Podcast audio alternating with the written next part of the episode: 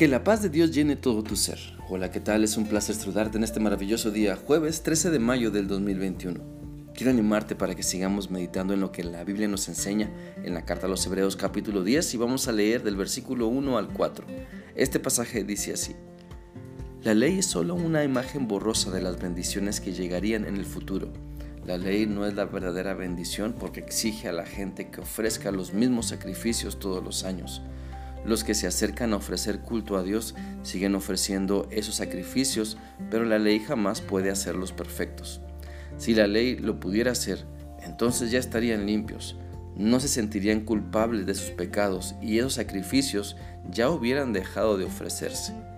Cada, cada año los sacrificios sirven para recordarles sus pecados, porque es imposible quitar los pecados con la sangre de toros y chivos. A través de estos versículos de la palabra de Dios podemos entender que el sacrificio de Cristo, de Cristo, perdón, es superior a todo lo que tenía que ofrecerse en el antiguo pacto. Por eso este pasaje inicia diciendo que la ley y su cumplimiento es solo una imagen borrosa de lo que ya tenemos hoy en Cristo. Por eso es impensable, es ilógico, va en contra de lo que la misma Biblia enseña, querer retroceder para pensar que cumplir la ley nos puede salvar para pensar que nos puede hacer más santos o nos puede hacer mejores. Claro que no. Solo Cristo nuestro Señor, solo Jesucristo nuestro Señor puede hacer todo esto. Él nos regenera mientras confiamos en Él. Él nos regenera mientras le obedecemos. Él va cambiando nuestra forma de vivir cuando permitimos que cambie su palabra, su, eh, que Él cambie nuestra manera de pensar a través de su palabra, a través de poner nuestra fe y nuestro amor en Él. Para eso vino Cristo, para hacer todo completo, para hacer todo lo necesario para salvarnos y no dejó nada incompleto. Por eso ni pensar en retroceder a querer alcanzar la gracia de Dios cumpliendo la ley, ni pensar que vamos a ser eh, mejores por guardar por guardar o por ofrecer sacrificios de animales, o llevar el calendario judío, o celebrar las fiestas judíos, o, no hacer nada el día sábado. El sacrificio que Dios quiere que le ofrezcamos se llama obediencia en fe y quiere que le creamos todo lo que nos dice en su palabra y que confiemos plenamente que con Cristo lo tenemos todo. Él ha hecho lo suficiente para salvarnos, para regenerarnos, para cambiar nuestra vida para bien y para siempre. Solo en Cristo entonces podemos alcanzar la madurez. El Espíritu Santo nos va guiando para que entendamos la palabra de Dios y apliquemos correctamente a nuestra vida. y, y esta madurez no viene por hacer cosas externas solamente, sino viene primero por sujetar todo lo que somos, todo lo que tenemos a la voluntad de nuestro Señor Jesucristo.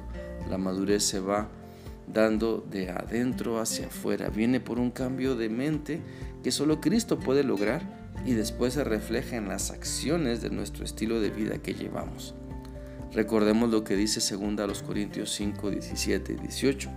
Si alguien está unido a Cristo, se convierte en un ser nuevo que ha dejado lo viejo atrás y está totalmente renovado.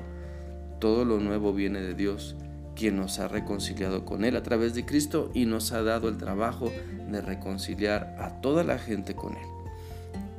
Entendamos pues entonces que solo Cristo puede salvarnos, quitarnos nuestros pecados. Solo Él puede hacer eso.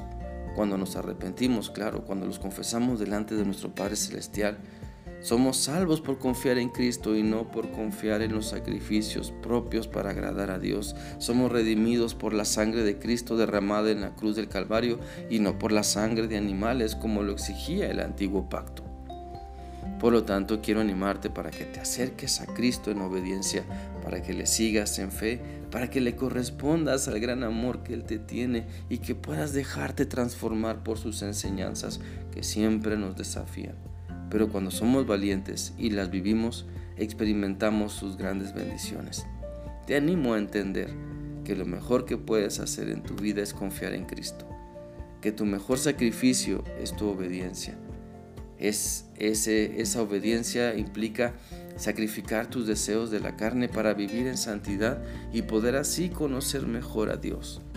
Recuerda el sacrificio de Cristo en la cruz ya pagó por tu salvación. Ahora tú necesitas reconocer que ese sacrificio es mejor que cualquier cosa que tú intentes hacer para llegar a Dios. Pues tu mejor sacrificio ahora, poniéndolo de esta manera, es tu total obediencia a lo que la palabra de Dios te dice. Espero que esta reflexión sea útil para ti y que permitas que la Biblia te siga mostrando lo que Dios tiene preparado para tu vida. Que sigas teniendo un bendecido día. Dios te guarde. Hasta mañana.